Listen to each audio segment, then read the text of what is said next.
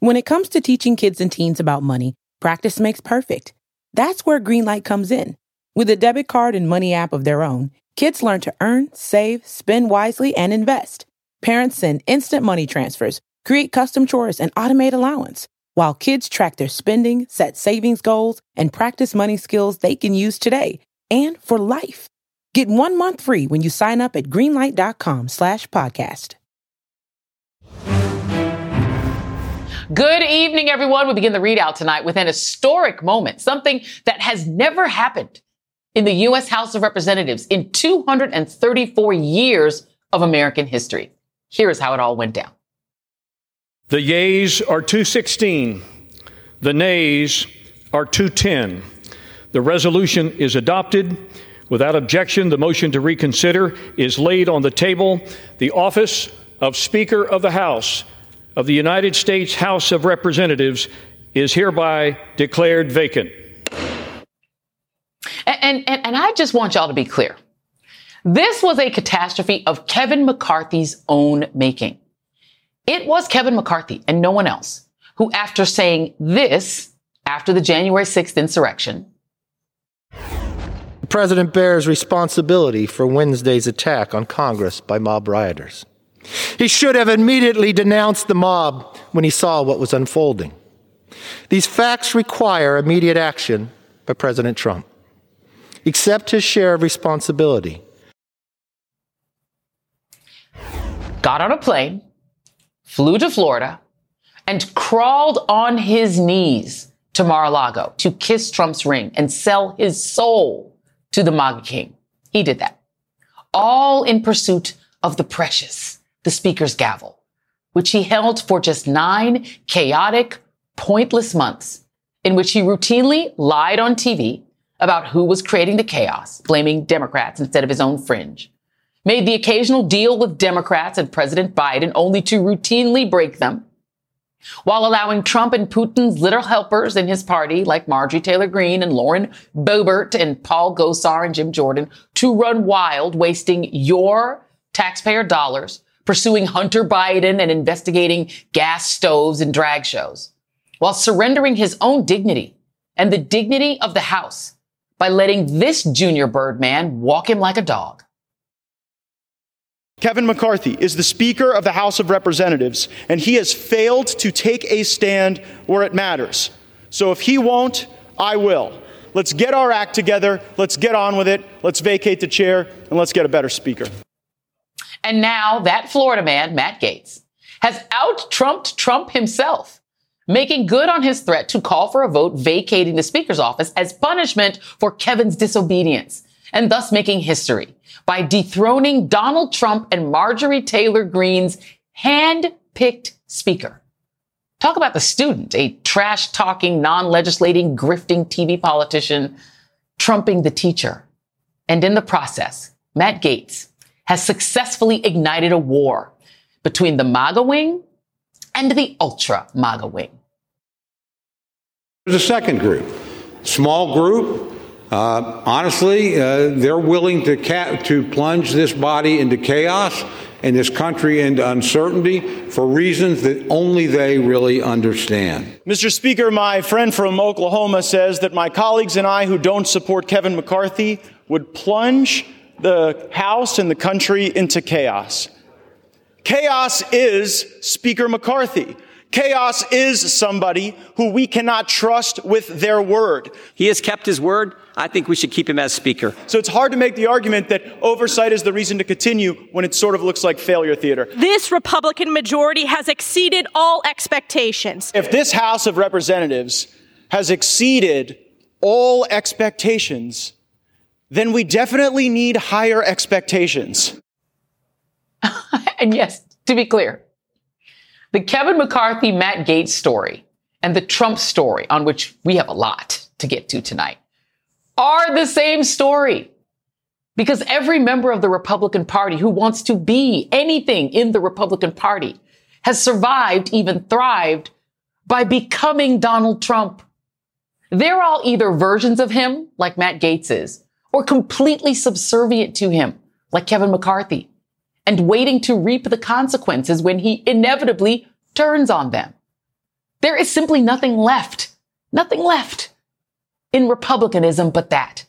Just those two choices. Become the menace or serve the menace.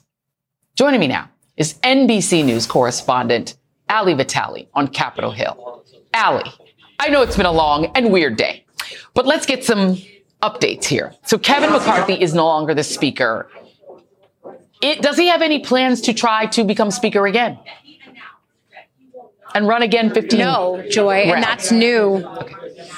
No, th- that's new in just the last few minutes from my sources and some of my sources, some of my colleagues' sources up here that McCarthy leaving the meeting where you see a steady trickle of Republican lawmakers also leaving now that he told his colleagues in a very short huddle he would not put himself up for speaker again. We now expect to hear from the former speaker McCarthy talking to reporters in just the next half hour or so. I imagine we'll hear more of his mindset of what led him to this point.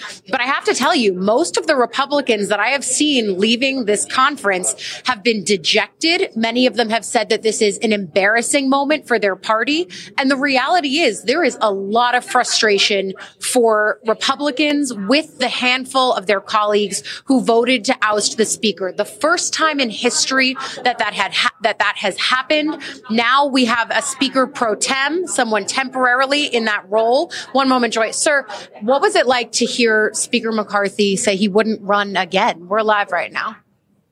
Well, I was um, surprised a little bit. I just thought, um, I figured he would try to stick it out again, but I think he made the wise decision. Thank you so much. I'll see you. We'll catch up soon. Uh, Congressman Burchett, one of those Republicans who voted to oust McCarthy and who said that some of the conversations that he had had with McCarthy in the last 24 hours or so made him vote against. He could have had his mind changed, he said, but the way that McCarthy spoke to him made it so that he felt he couldn't support him again for speaker. This is a conference that's now grappling what a post with what a post McCarthy reality looks like. I'm not sure they know where they're going next. Maybe McCarthy will shed some light on that, but I think there's just really mass confusion here, Joy, as Republicans adjourn for the night and wait to see what happens next. Wow, uh, what what a day! What a time to be alive. Ali Vitale, great reporting today. Thank you very much. Um, let's bring in De- Democratic Congressman Eric Swalwell uh, of California, uh, as well as RN's former RNC chair uh, Michael Steele. He is an MSNBC political analyst. Thank you both for being here. Uh, wow, wow, and wow. I- am going to go to you first, uh, Congressman Swalwell, um, just for your reaction. the Democrats sat a little smirkily uh, watching all of this happen because this wasn't y'all, y'all's problem. This was the other side's problem. What did you make of what happened today and the fact that Kevin McCarthy will not subject himself to another 15 round vote to try to become speaker again?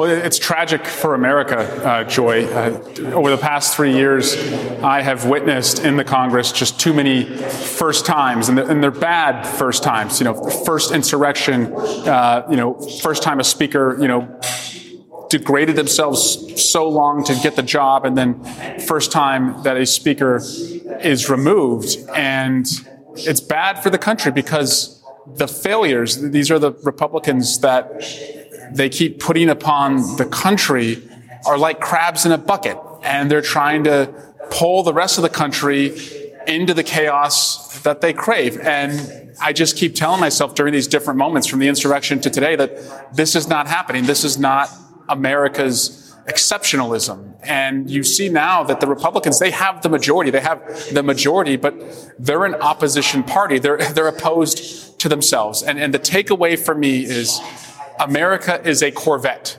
You can never give these guys the keys to the Corvette. It's too good of a country to let them drive it or ever be in charge. Uh, let, let, me ask you this because there was uh, some reporting that uh, leader Hakeem Jeffries who could have saved Kevin McCarthy if he had decided to whip in favor of, of, of retaining him. Um, in the end, decided we're not going to help this guy. He went on TV and lied and said it was Democrats who nearly shut the country down and were responsible for the near shutdown, even though it was Democrats who actually saved the country from a shutdown. He didn't wasn't honest about that, and and there was a sense, at least from the reporting, that people were angry uh, that rather than you know be thankful that Democrats were trying to work with him, he stabbed them in the back, and so he lost all the goodwill. Was there a point at which Kevin McCarthy could have made a different decision and maybe been saved, and maybe had some Democrats vote to retain him?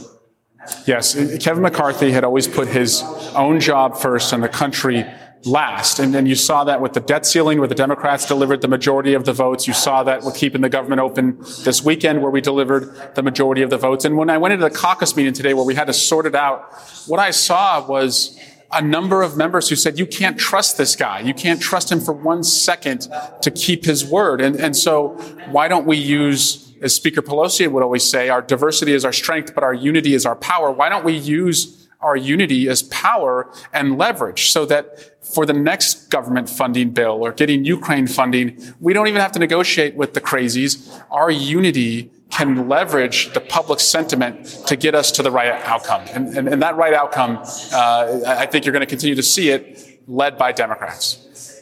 You know, uh, Michael Steele, I, have had a lot of these conversations lately where people go, why can't Democrats get things done, right? And, and then I, I re-explain to them again that Republicans control the United States House of Representatives.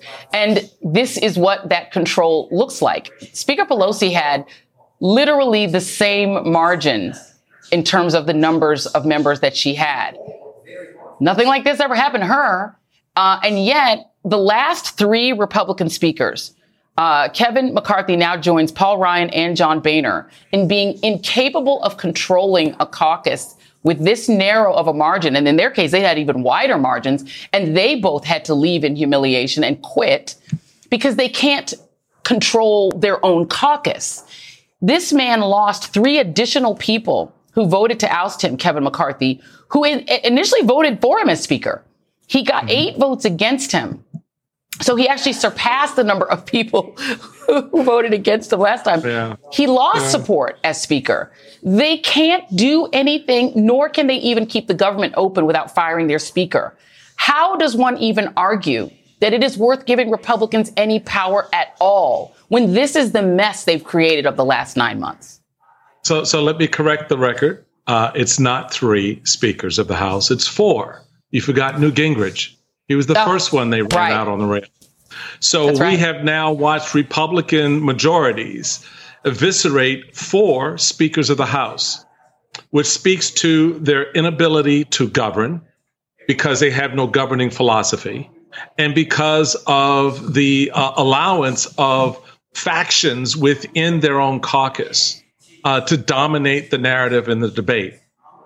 I I agree with my friend um, uh, Congressman Swalwell about uh, the the backdrop of all of this.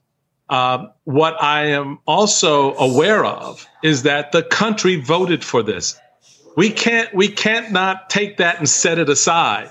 The country had a choice to hand this majority, knowing all of the crazy, bat, you know what crazy that was fermenting inside the party, they handed them the majority because they were outdone purportedly or supposedly with what the Democrats were going to do. Oh, I guess, you know, roads and bridges and things like that mattered less.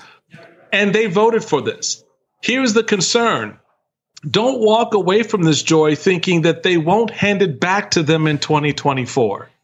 And this is going to be the challenge and the opportunity for Democrats over the next 13 months is to make the case of what this leadership choice is, right? Because you've got folks right now, Joy, just the last point, you've got folks right now blaming Democrats for ousting Kevin McCarthy. And. I'm like, wait a minute. Did I miss the 15 votes it took Kevin McCarthy to convince his Republicans who had the majority to make him speaker? Did I miss what he did with that speakership when he said to Matt Gaetz, oh, we will no longer require 20 votes in the House to, to vacate the chair. We'll give the power to one member only. I don't remember the Democrats calling for the vacating of the chair. So, you know, we've got to get the narratives correct here. And the Democrats need to get in front of this because you're getting blamed right now for ousting the Speaker of the House. well, it's hilarious that, first of all, Kevin McCarthy did not earn the support of Democrats. There's no reason for Democrats to support no. him. He's stabbing them in the back every time. But I will correct one record. I, I never get to, don't rarely get a chance to correct my friend Michael Steele on this.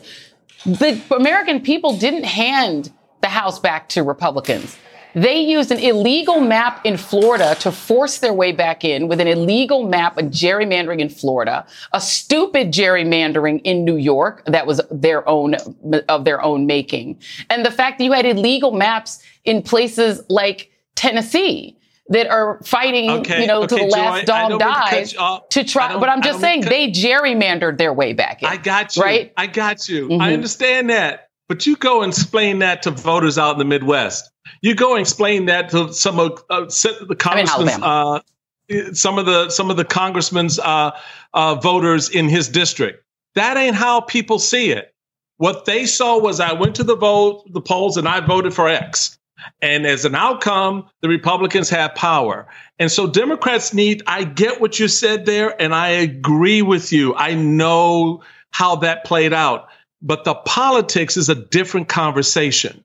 And the, conver- the political conversation is the country handed Republicans the power. The Democrats now have to make the political counter argument as to why that power they cannot a be trusted with that power and B, they need to take that power away from them in 2024. Now, you can talk about bad elections elsewhere around the country, and you can talk about what Republicans may or may not have done at a polling place. The reality of it is, you've got to put it in a succinct enough soundbite that people understand it. Well, I'm going to give uh, the congressman the last word and let him do that and make that case because indeed the NRCC is attempting to blame Democrats for this. But it is very clear. I watched the vote go down. Clearly, Matt Gaetz pulled the trigger. Uh, he pulled out, took out the gun, you know, and it was his decision. And eight Republicans went along with it. And there was no reason for Democrats to help. So this is how it went down. Your thoughts? Yeah, yeah Michael's right. We need people to know Republicans are at war with themselves, and we are working for working people. And so we're the party that gets things done. So choose competence over chaos. Choose community over corruption, you know, choose keeping your kids safe in their school and, and building a bridge in your community and making sure that women have reproductive rights over, as I said, a party with no philosophy, no principles that just craves the chaos. We have to make that clear. We've got about 13 months to do it. Uh, and I'm convinced uh, we've got a case to make. Yeah, I mean, it's either checks, bridges, and Wi Fi or foolishness. It's either women control their own bodies or these jokers control your body? Do you want these people controlling your body? Is this how that looks? They, they can't, can't control, their own the body Congress. in Congress. Right, right. That's there right. There you go. Congressman Eric Swalwell. This was quite a day. And Michael Steele, yeah. thank you, my friend. Much appreciated. Up my next pleasure. on the ReidOut. Yep. Cheers. Breaking news from Donald Trump's civil fraud trial. The judge has said enough is enough, placing a gag order on Trump after he posted a vicious online attack against the judge's law clerk. The ReidOut continues after this. Today and every day, Planned Parenthood is committed to ensuring that everyone has the information and resources they need to make their own decisions about their bodies, including abortion care. Lawmakers who oppose abortion are attacking Planned Parenthood, which means affordable, high quality, basic health care for more than 2 million people is at stake. The right to control our bodies and get the health care we need has been stolen from us. And now, politicians in nearly every state have introduced bills that would block people from getting the sexual and reproductive care they need. Planned Parenthood believes everyone deserves health care. It's a human right. That's why they fight every day to push for common sense policies that protect our right to control our own bodies and against policies that interfere with decisions between patients and their doctor. Planned Parenthood needs your support now more than ever. With supporters like you, we can reclaim our rights and protect and expand access to abortion care. Visit plannedparenthood.org/future. That's plannedparenthood.org/future. Now, former Speaker Kevin McCarthy was not the only Republican facing the back of the hand today. Donald Trump earned a smackdown from the judge during the second day of his New York civil fraud trial, with the judge doing something no other judge has been willing to do so far, and that is to slap a gag order on Trump. It came after Trump attacked Judge Arthur Engoron's law clerk Engoron's law clerk on social media while sitting in the courtroom. That attack included Trump blasting the clerk's personal social media account information to his millions of followers. following a nearly hour long delay. An angry judge or angry judge Engoron made clear that personal attacks on his staff were unacceptable and would not be tolerated. He added that any further violation of this order would lead to swift and meaningful sanctions, and he ordered Trump to delete the post, which he did, only after which the trial resumed. Of course, Trump's dangerous actions should come as no surprise. He has been relentlessly attacking the judge and New York Attorney General Letitia James, as well as anyone else related to any of his many legal cases. But in this case, we are seeing the twice impeached, four times indicted, civilly liable for sexual abuse former president who is facing a potentially devastating loss in this trial, falling back on his overused, tattered playbook, which he has used for years, sometimes nearly verbatim. This is a rigged court. It's President a, Trump. It's a rigged I, election. I, I, this is called election interference. It's Democrats. They're gonna. They're trying to rig this election. This is election interference. This guy's a highly partisan person, and we can't let this stuff happen. This will be, in my opinion, the most corrupt election in the history of our country, and we cannot let this happen. You see what's going on It's a rigged deal. You know what's going on. It's a rigged deal. I think it's a disgrace to our country. I think it's a disgrace to our country. Hmm.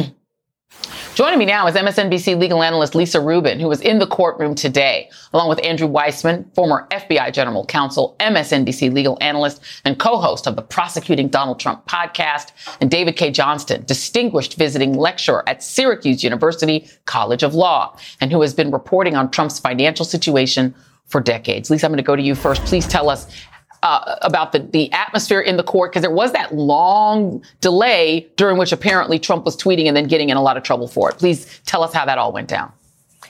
You know, Joy, today was a calmer day in court than yesterday was overall. Many fewer members of the media there.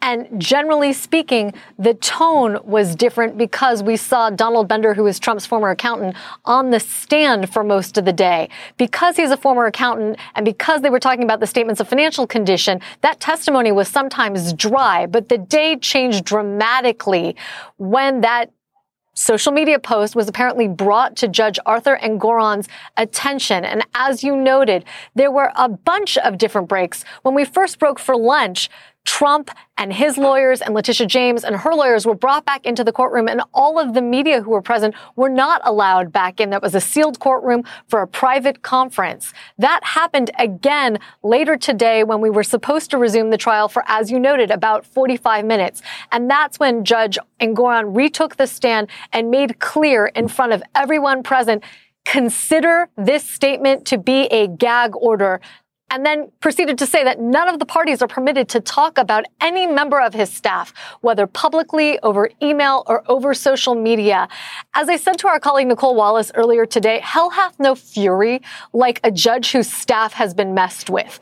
There is no person about whom a judge is perhaps more protective than the members of his staff, aside from the jury. And given that there's no jury here to terrorize, that post about the judge's law clerk was one step way too far for Judge Arthur Engoron today.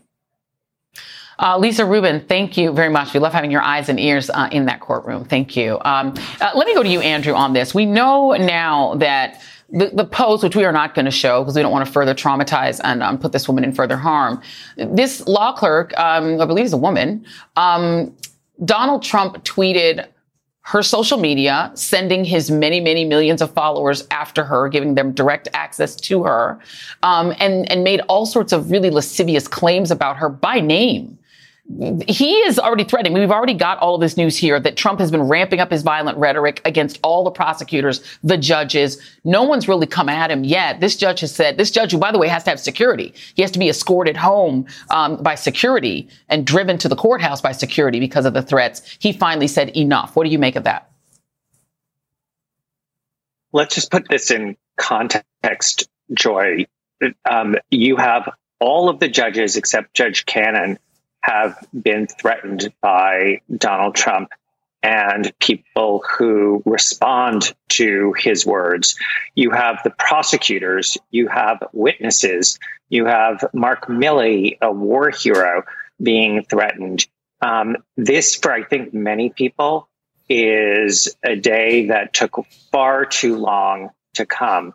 Um, the thing that I think any judge overseeing one of the four criminal cases that Donald Trump faces have to be incredibly concerned about is violence and violence actually occurring. People have already been arrested for threatening the DC judge uh, who oversees his DC case. Um, and this is, it's taken a lot for the judges to react because they're concerned about due process for the defendant. Um, but that bending over backwards comes at considerable risk to all of the people in the process who are just doing their job. And so it's a difficult situation for the judges, but we're dealing with a situation that is so highly volatile and a person who's so highly volatile who has followers who are willing to act on his words. And we've seen that over and again, over again, starting with January 6th, um, but seeing it now. So I think it's good that this happened. But I think that we're going to see what Judge Chutkan does on October 16th when there's another motion uh, that is to uh, have further restrictions placed on him because he's out on bail. Right. I mean, David Cay Johnston, I mean, he has a cult to put it bluntly. Um, and you know, you are the person who uh, apprised me of all of his mob connections uh, during his business, the growth of his business in New York. He acts like a mob boss. At some point, uh, the judges are going to have to treat him like a mob boss, no? Because his cult, you know, some of them have already threatened to get violent. Well, mob bosses don't do what Donald is doing in public. If they want to get somebody out of the way, they'll do it, but they don't do it by publicly announcing it.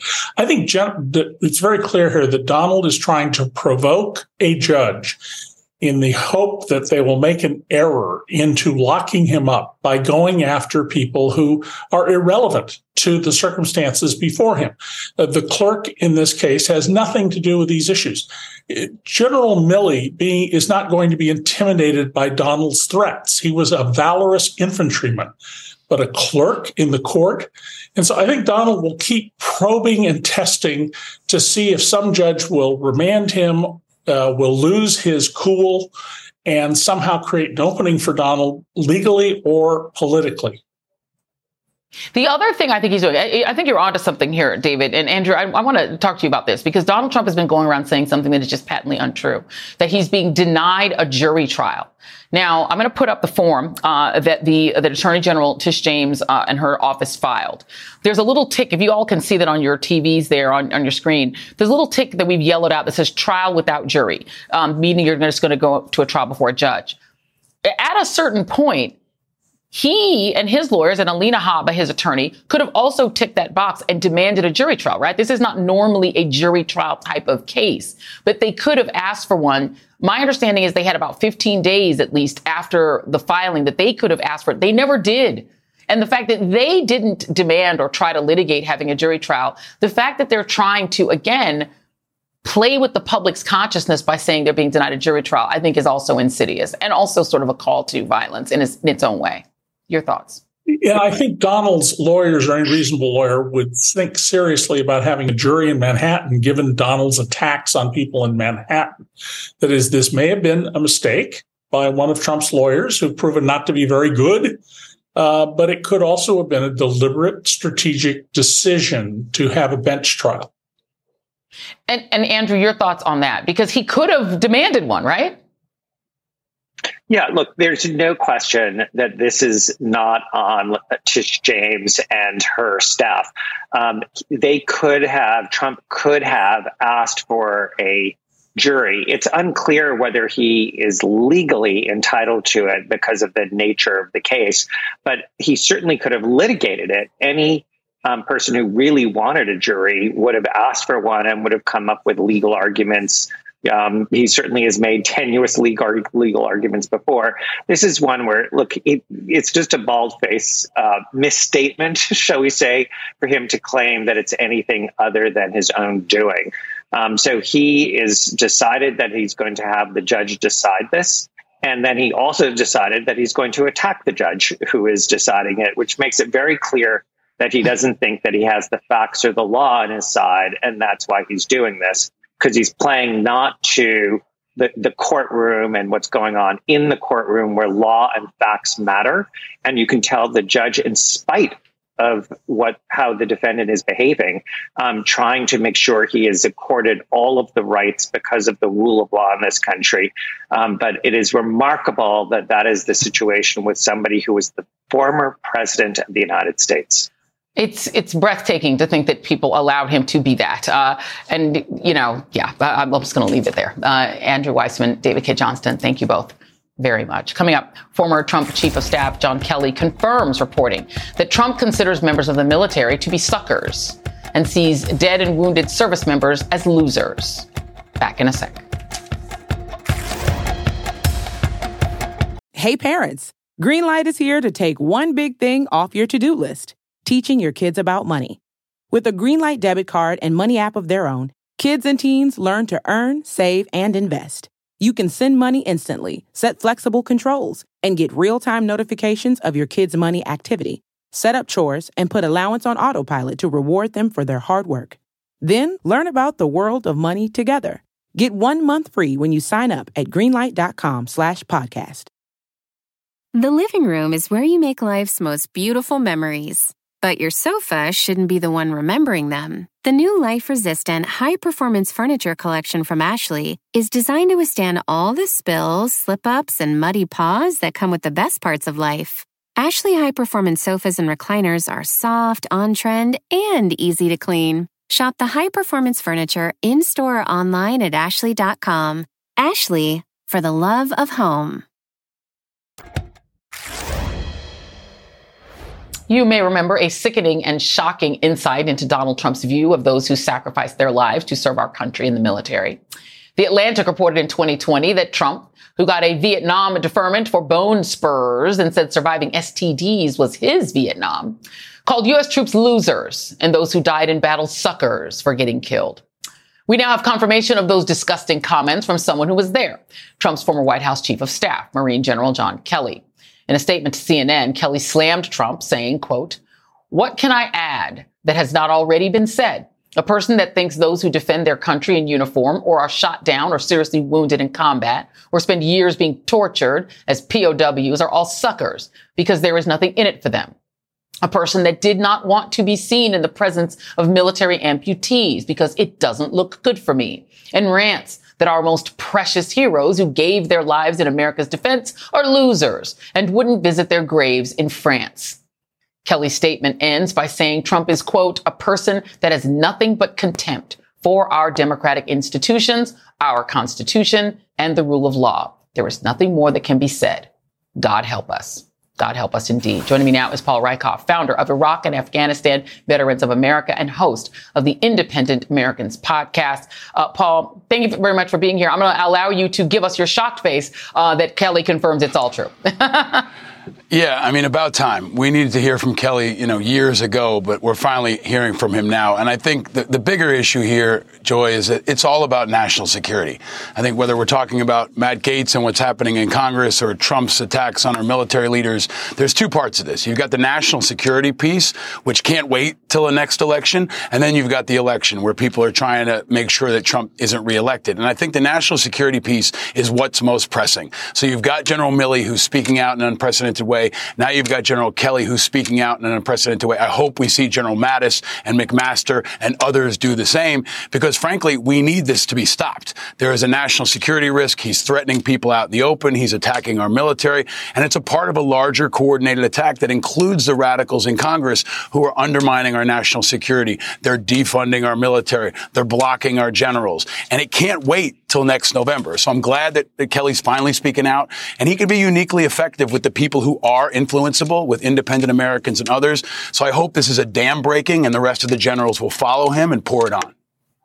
Well, I mean, and I'm glad that you mentioned Mark Milley, who I think is heroic in a, in a way that I do not believe about Kelly. I mean, they, they, but they both do represent something that happened during Trump's ter- term, right? The way that military people were sucked into the MAGA universe and in some ways used the way Milley was with that upside down Bible march and the way Kelly allowed himself to be a part of it. I mean, Kelly is the guy who slagged a black woman congresswoman from Florida, lied about her, refused to take it back after Trump insulted the family of a dead U.S. military member who was killed in Niger. He did that. So he's a, he was a bad guy during and, and was down with him, served two positions in the administration. Does, is it, is it extra important that someone like him, who was part of the problem, starts to speak out and not just people like Milley who actually were quite heroic in defending us from Trump? Yes because they have the most tea to spill. I mean, they've been sitting next to this guy for years. They know his true character. They know how many times they had to stand up behind closed doors and stop him from doing crazy stuff.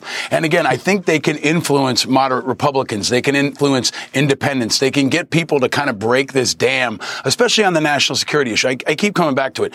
Chaos is our new normal. And, and, and whether it's Donald Trump or it's Matt Gaetz, they want chaos. That is the goal. They're like political suicide bombers. They're ideologues. They're they're radicals, they're extremists, and they're okay with bringing it all down. And that's also Putin's goal. Our enemies are celebrating. Watching all of this put together, America is weakened, our institutions are weakened, our allies are weakened, and our enemies are celebrating. So I think the question for the Democrats is, what are you going to do about it right now? We can't wait till November. How can you deal with this to have people sequestered, to have people removed? Tommy Tuberville is an example you and I have talked about before. What are you going to do about it? I'm talking to all the Democrats out there and the Republicans. Why hasn't a single one of you called for him to be expelled. They're talking about Santos. They're talking about Menendez. Now they're talking about Bowman. But what about the guy who's undermining our national security every day? So independents, Republicans, Democrats, we're all looking for people in Washington, not just to whine and complain, but take action. What can you do right now to protect our national security and protect our troops and our national defense?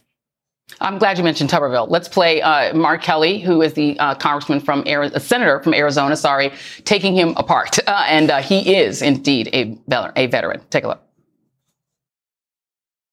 There's nobody more military up here than me. As far as I could tell, there's at least four of us, maybe more, that served in the United States military.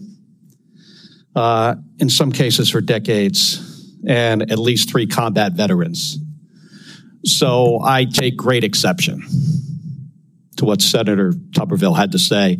And I've heard him say it before, and it just doesn't make any sense. Uh, Democrats did manage to force him to stand down on some of our senior leadership, uh, getting votes up or down in the United States Senate. He still voted against CQ Brown, by the way, uh, Joint Chiefs Chairman CQ Brown, because he said he didn't like the fact that he wants diversity in the military. So he's still at it. Yeah, and, and 10 other radical Republicans in the Senate voted with Tuberville on that. And I think what Mark Kelly is saying is right. He's the right messenger. People like him and Tammy Duckworth, who are combat veterans, can punch back. But I think they've got to go further. They've got to amplify the message, and they've got to call for Tuberville to be removed from the Senate. Get him out. To actually work within the confines of the Senate, whether it's to expel him, censure him, try to remove him immediately, because every day we wait, our national security is being weakened. So I think now the question is, can they push it forward? Can they actually take action yeah. that will will result in making us safer? That is a good question, and we're going to talk more about what the, on the gate side they may be trying to do that to him. So it, it is an excellent point, Paul Rieckhoff. Always a pleasure, my friend. Thank, Thank you, you Joy. very much. We'll be right. We'll be right back. My goals have not changed. My ability to fight is just in a different form. You need 218. Unfortunately, 4% of our conference can join all the Democrats and dictate who can be the Republican Speaker in this House. I don't think that rule is good for the institution, but apparently I'm the only one. I believe I can continue to fight, maybe in a different manner. I will not run for Speaker again. I'll have the conference pick somebody else. I hope you realize that every day I did the job, regardless whether you underestimated me or not, I wanted to do it with a smile. moments ago, Kevin McCarthy, who was ousted today as Speaker by the rules that he agreed to and by his Republican caucus, confirmed that he will not try to win back the speakership. Surprise. Uh, NBC News correspondent Ali Vitale is back with me Capitol Hill. Uh, Ali, what, what have you got? I just. There were a lot of questions that I had, Joy, going into this, specifically if McCarthy would explain why he wasn't putting his name forward again. It seems that this is a man who has lost faith in the institution that I think some would argue he helped to break or at least push to its breaking point. There's so much mistrust and distrust between the parties right now, in large part stemming from January 6th, but also because every action of bipartisanship has been met with politicization and talking points on cable news and in other spaces when it's all said and done. And so for McCarthy, there were a few bits of hard news tonight that I heard around the idea, for example, that he hasn't thought about his future in Congress. He doesn't know if he's going to continue serving in this building. He doesn't know if he's going to anoint a successor or throw his support behind someone. But he was thankful to the roughly 200 Republican members, the majority of his conference, who continued to stand behind him despite repeated attacks and motion to vacate threats from this conservative right wing in his flank.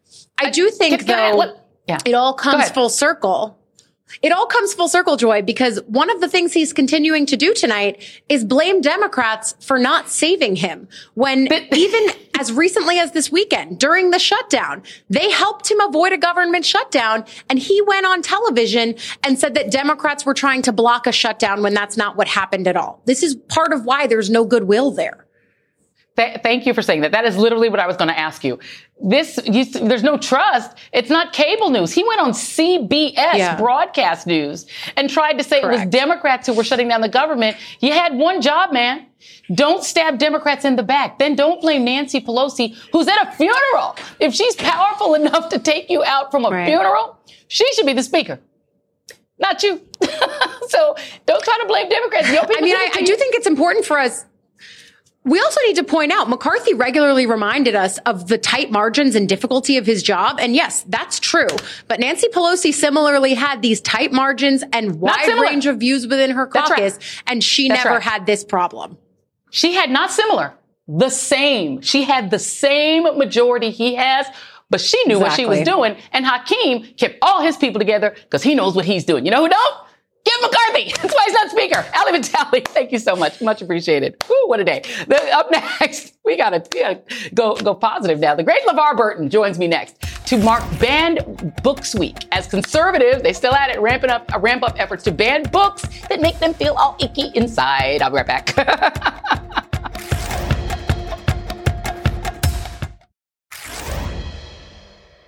No one is looking to ban books. The Moms for Liberty certainly isn't. So we're not advocating for banning anything. What we're talking about is curating content in a library. This idea of a, of a book ban in Florida that somehow they don't want books in the library, that's a hoax. Families' concerns about books in schools are not book banning. You come here and you say censorship is bad, and of course it's bad.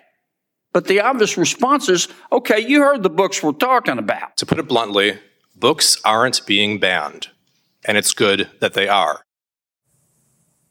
Wow, Republicans love to have their cake and also eat it, banning books and then straight up denying that that's what they're doing. Despite their protests to the contrary, book bans have been escalating at a horrifying pace. More than 3,000 books were banned in the past school year, a 33% increase from the previous year. And nearly 4,000 books have been challenged in libraries so far this year.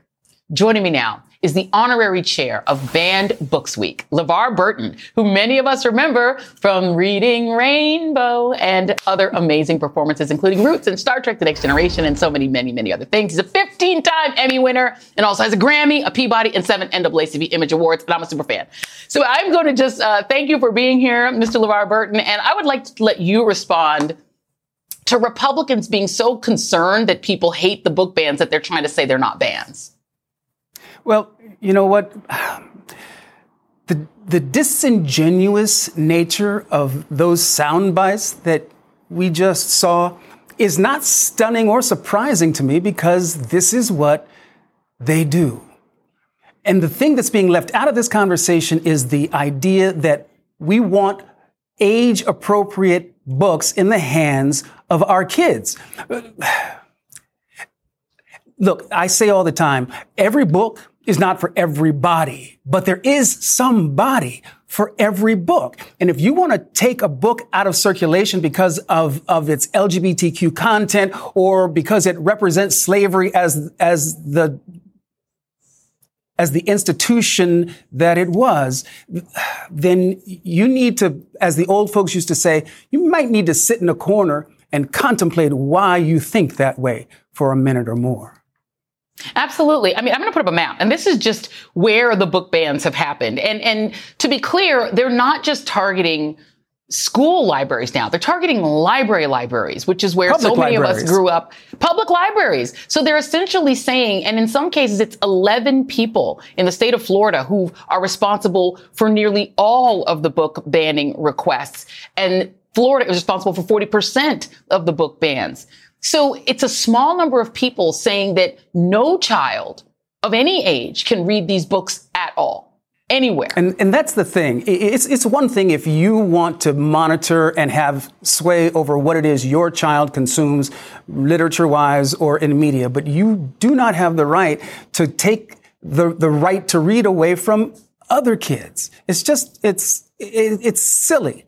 And we, we, we, we have to, we have to resist so that they don't get to do what it is they're trying to do, which is force an agenda on us. They accuse us of having an agenda with diversity, equity, and inclusion. Well, this agenda is about censorship and mean spiritedness and, and, and control over others. And, and we're not having it.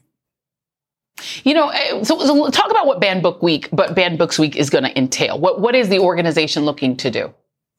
Well, on, on the 7th, we're, we're, we're having a free to read day, right? Um, and, and the, the idea is just to bring attention to the issue. This, we're having this conversation in, in our country about who we are to be as a nation and banned books um, and such practices are an integral part of that conversation.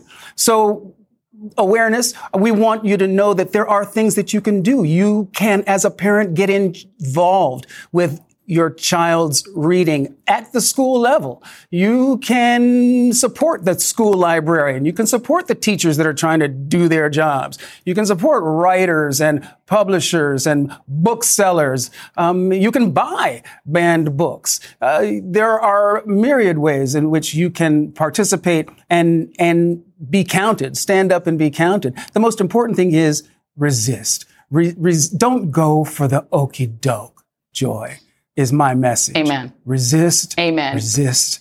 Resist.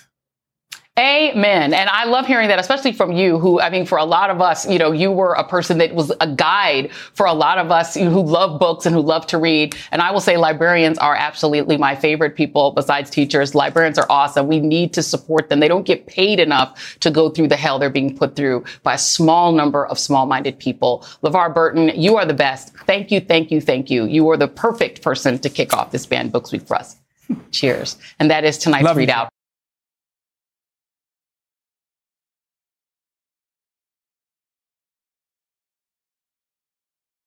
Hey parents, Greenlight is here to take one big thing off your to-do list, teaching your kids about money. With a Greenlight debit card and money app of their own, kids and teens learn to earn, save, and invest. You can send money instantly, set flexible controls, and get real-time notifications of your kids' money activity. Set up chores and put allowance on autopilot to reward them for their hard work. Then learn about the world of money together. Get one month free when you sign up at greenlight.com slash podcast.